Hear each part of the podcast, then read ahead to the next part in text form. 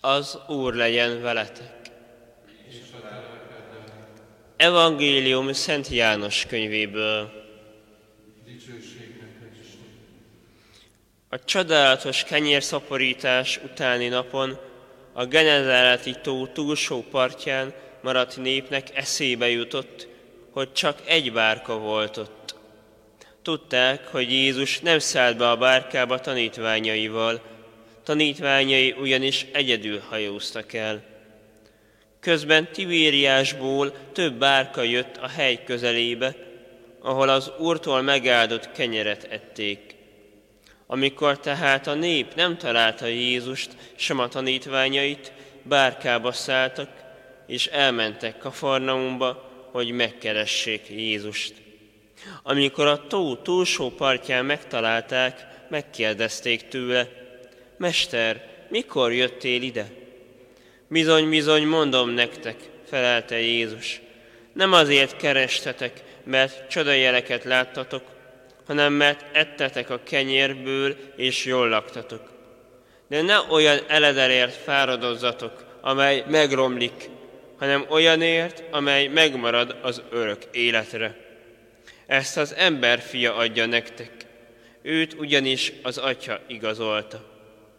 Erre megkérdezték tőle, mit tegyünk, hogy Istennek tetsző dolgot cselekedjünk. Istennek azt tetszik, válaszolta Jézus, ha hisztek abban, akit küldött.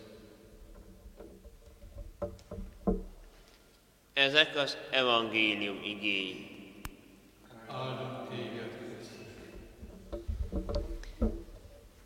Kedves testvéreim!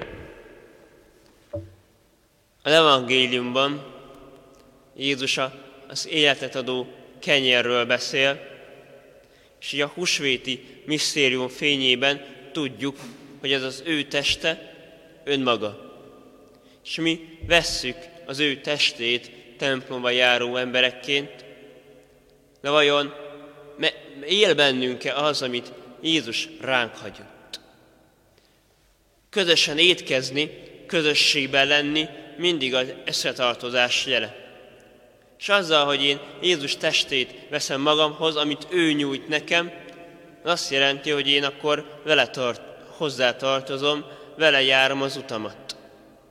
De pusztán ez kimerül az áldozásban, vagy így a lelki áldozásban a mai helyzete tekintettel, vagy pedig a, a tanítása is bennem él.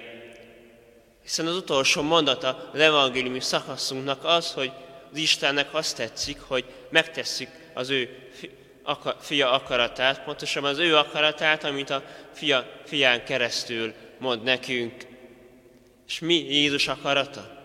Látjuk ezt a, a példabeszédben, hogy bocsássunk meg az ellenségeinknek. Olyan meg tudunk-e bocsájtani az ellenségeinknek, vagy pedig dédelgetjük a sebeinket, és tetszik magunk által hurcolt láncokat hurcolunk. Tudunk-e felbarátként tekinteni a másik emberre?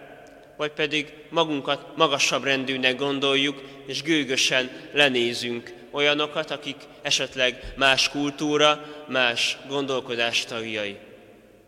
Pedig az Isten gyermeké vagyunk mindahányan. Tudunk-e, tetszik, önzetlenek lenni, és gyakoroljuk-e az irgalmasság testi és lelki cselekedeteit? Vígaszt nyújtva, vagy pedig mindig magunkat akarjuk eladni, és egyszerűen a saját magunk, egónk körül forog az életünk? Ha erre tetszik, igennel tudunk válaszolni, hogy tudunk Krisztusi módon élni, akkor valóban vele közösségben vagyunk. De ahogy azt mondja János Apostola a levelében, hogy azt mondjuk, hogy nincs bűnünk, akkor nincs meg bennünk az igazság. Mindannyiunknak, mindannyiunknak vannak hibái, nehézségei, tetszik, sebei. Így úgy az életünk folyamán ezek alakultak.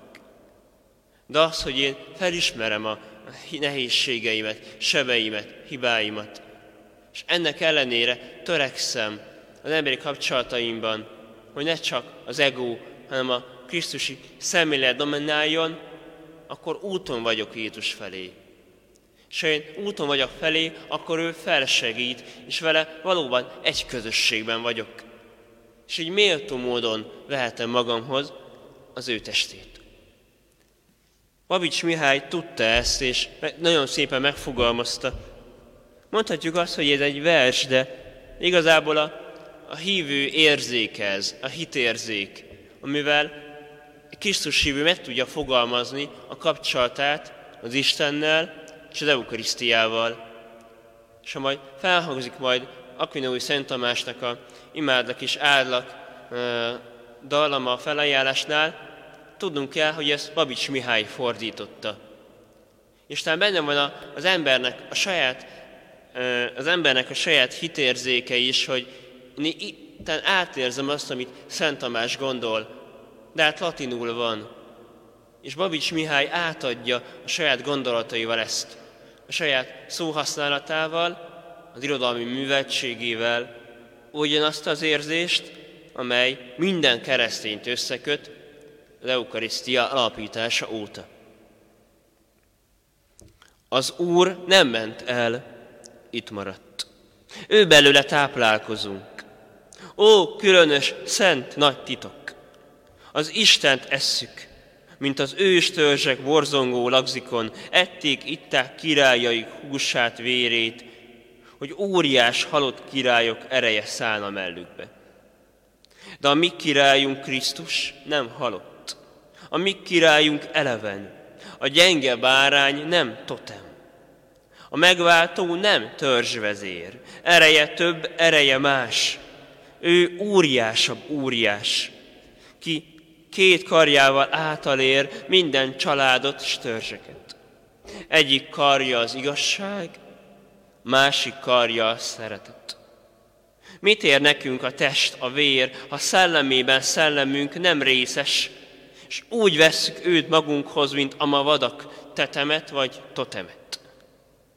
Áradj belénk, hát ó, örök igazság és szent szeretet. Oldozd meg a bilincseket, amikkel törzs és vér leköt, hogy szellem és ne hús tegyen magyarra, és nőjünk az ég felé testvér népek közt, mint a fák, kiket mennyből táplál a nap.